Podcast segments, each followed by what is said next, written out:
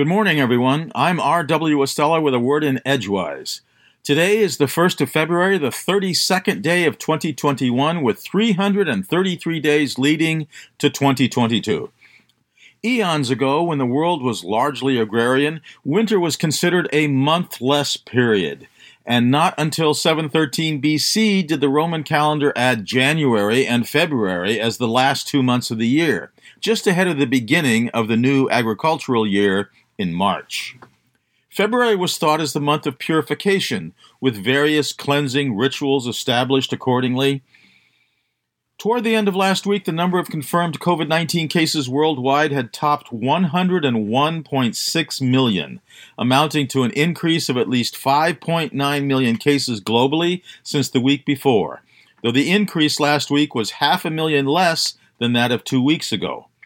Whether we should make some hope out of that remains to be seen. The number of confirmed cases in the United States near the end of this past week bordered on 25.8 million, an increase of over 800,000 cases since the week before. Since my 93 year old mother's passing from COVID 19 a week and a half ago, I've been tending to numerous administrative tasks, attempting to notify government institutions such as the Office of Personnel Management and the Defense Finance Accounting Service, for example, of my mother's death. Phone calls frequently end in my leaving voicemails and no one, that no one replies to, or sending faxes to numbers that constantly have busy signals. Often, when contacting large federal agencies, actually speaking to someone can be a rare occurrence. But even then, doesn't mean one's investment of time and energy is complete. Frequently, it's just a way station where one receives additional directives of how to spend hours satisfying the requirements of bureaucratic nuance. Elsewhere concerning COVID 19 on the planet, India has been maintaining a distant second place worldwide this past week with close to 10.8 million confirmed cases of the novel coronavirus. Brazil continues in a not so distant third place worldwide with 9.1 million confirmed cases this past week. Russia remains in fourth place, having about 3.8 million confirmed cases. The UK continues in a close fifth place, also with 3.8 million cases, and France is not far behind in sixth place with about 3.2 million confirmed cases. Spain is again in seventh place with nearly 2.8 million confirmed cases. Deaths from COVID 19 globally by this past Friday were eclipsing 2.2 million.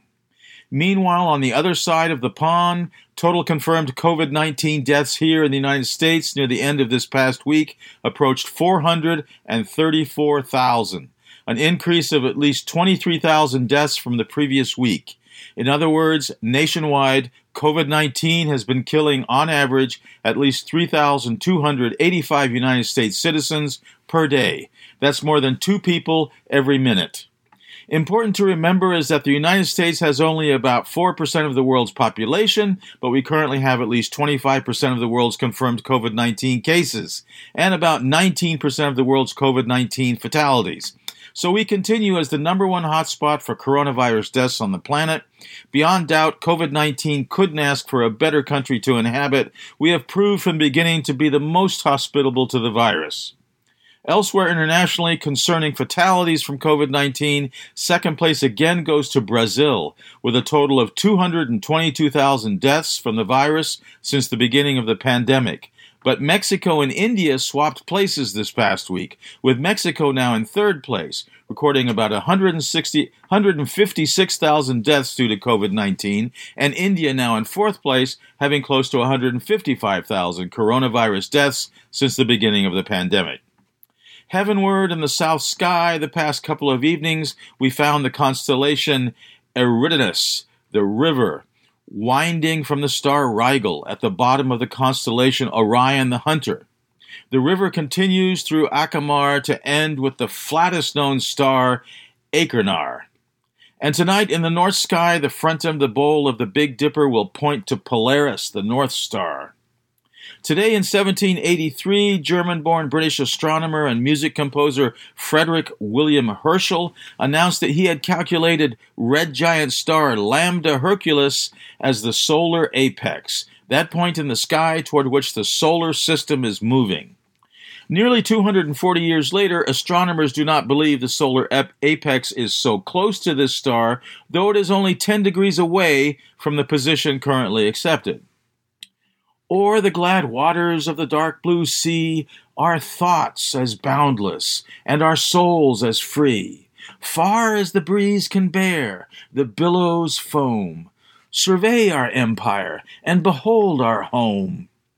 These are the first four lines of Gordon Lord Byron's poem, The Corsair, which on its first day of publication, today in 1814, sold out the first printing of 10,000 copies.